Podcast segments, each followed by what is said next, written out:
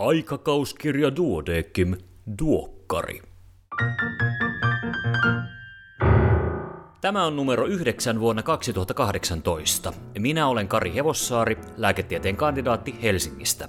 Toivottavasti työviikko on mennyt hyvin ja kuuntelet tätä kotimatkallasi kohti hyvin ansaittua huilihetkeä. Tai sitten varastit itsellesi pienen hetken omaa aikaa keskellä päivystysruuhkaa. Molempi parempi, tervetuloa mukaan. Nyt kurkkaamme, mitä aikakauskirjan uusin numero on sisäänsä hotkaissut.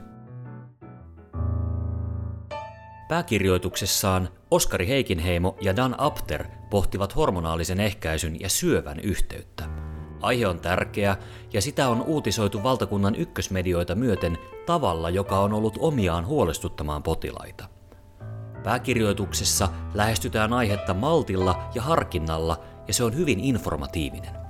Hormonaaliseen ehkäisyyn liittyy joidenkin terveysriskien lisääntyminen, mutta kokonaisvaikutus terveyteen ja elämänlaatuun on sangen positiivinen. Poimintoja erikoislääkärin uutisista. Leikkaussalien porukat valppaana tämä on teille. BMJissä julkaistun tutkimuksen mukaan etukäteisharjoittelu suojelee nukutettavan keuhkoja. Esikäynti vastaanottoon yhdistetty fysioterapeuttinen harjoittelu saattaa vähentää leikkauksen jälkeiset keuhkoperäiset komplikaatiot puoleen. Osastoilla pyörivät kandit ja amanuenssit eivät välttämättä olekaan pelkästään haitaksi vanhemmille kollegoilleen, sillä ainakin hiirillä on havaittu vanhojen yksilöiden vireyden ja immuunitoiminnan parantuvan nuorten lajitovereiden läsnäolosta. Hiirillä on myös havaittu, että nuoren yksilön plasma kohentaa vanhan yksilön maksan toimintaa, ja tämähän avaa aivan uusia ovia nuorempien kollegojen hyödyntämiseen. Aivoinfarktin alkuvaiheen sekundaaripreventio kolmoislääkityksellä ASA, dipyridamoli ja klopidogreeli ei kannata. Aivoinfarktin tai TIAN uusiutumisriski ei merkittävästi pienene, mutta vakavien vuotojen todennäköisyys kasvaa, sanoo Lancetissa julkaistu tutkimus. Katsausartikkeleista. Säteilyvamma ja säteilysairaus. Hyvä kertaus ionisoivan säteilyn aiheuttamista oireista ja taudinkulusta. Mukana taulukko altistuksen määrän arviointiin ja hoitoohjeita. Syntymän vaikutus psyykkiseen kehitykseen. Yleinen teoria on, että syntymä on lapselle traumatisoiva kokemus. Katsauksessa pyritään kumoamaan tämä käsitys ja näkemään syntymä pikemminkin psykofyysisen olemassaolon uudelleen järjestymisenä ja korostetaan hoivasuhteen merkitystä psyykkiselle kehitykselle.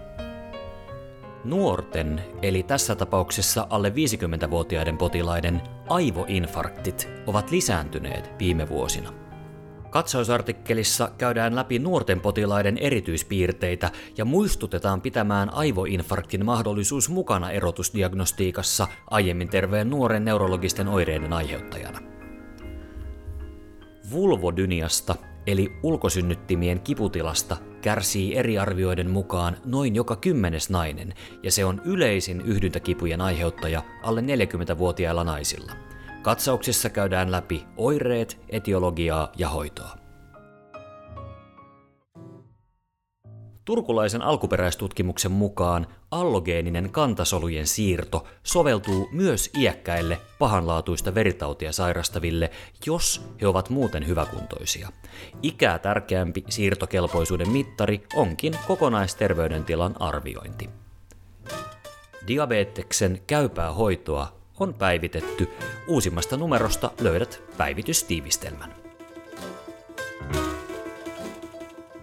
Tämänkertaisena vinkkinä autoilijan ahdistus, jonka löydät erillisenä podcastina. Lisäksi haluan mainita Kari Raivion kolumnin Kuka maksaa täsmälääkkeet, joka kutsuu meitä miettimään, miten estämme uusien lääkkeiden hintojen karkaamisen potilaiden ulottumattomiin. Niin se aika rientää, kun on mukavaa. On tullut aika kiittää sinua, hyvä kuulija, tämän hetken jakamisesta. Alkaa olla myös aika laskea vene vesille, kunnostaa mökki, rasvata pyörän ketjut ja viimeistään nyt vaihtaa kesärenkaat alle. tai sitten vain hengähtää hetki ja arvuutella milloin ensimmäiset lehdet puihin putkahtavat. Onnea menestystä ja iloa elämääsi. Iiro, näytä sille flyygelille. thank you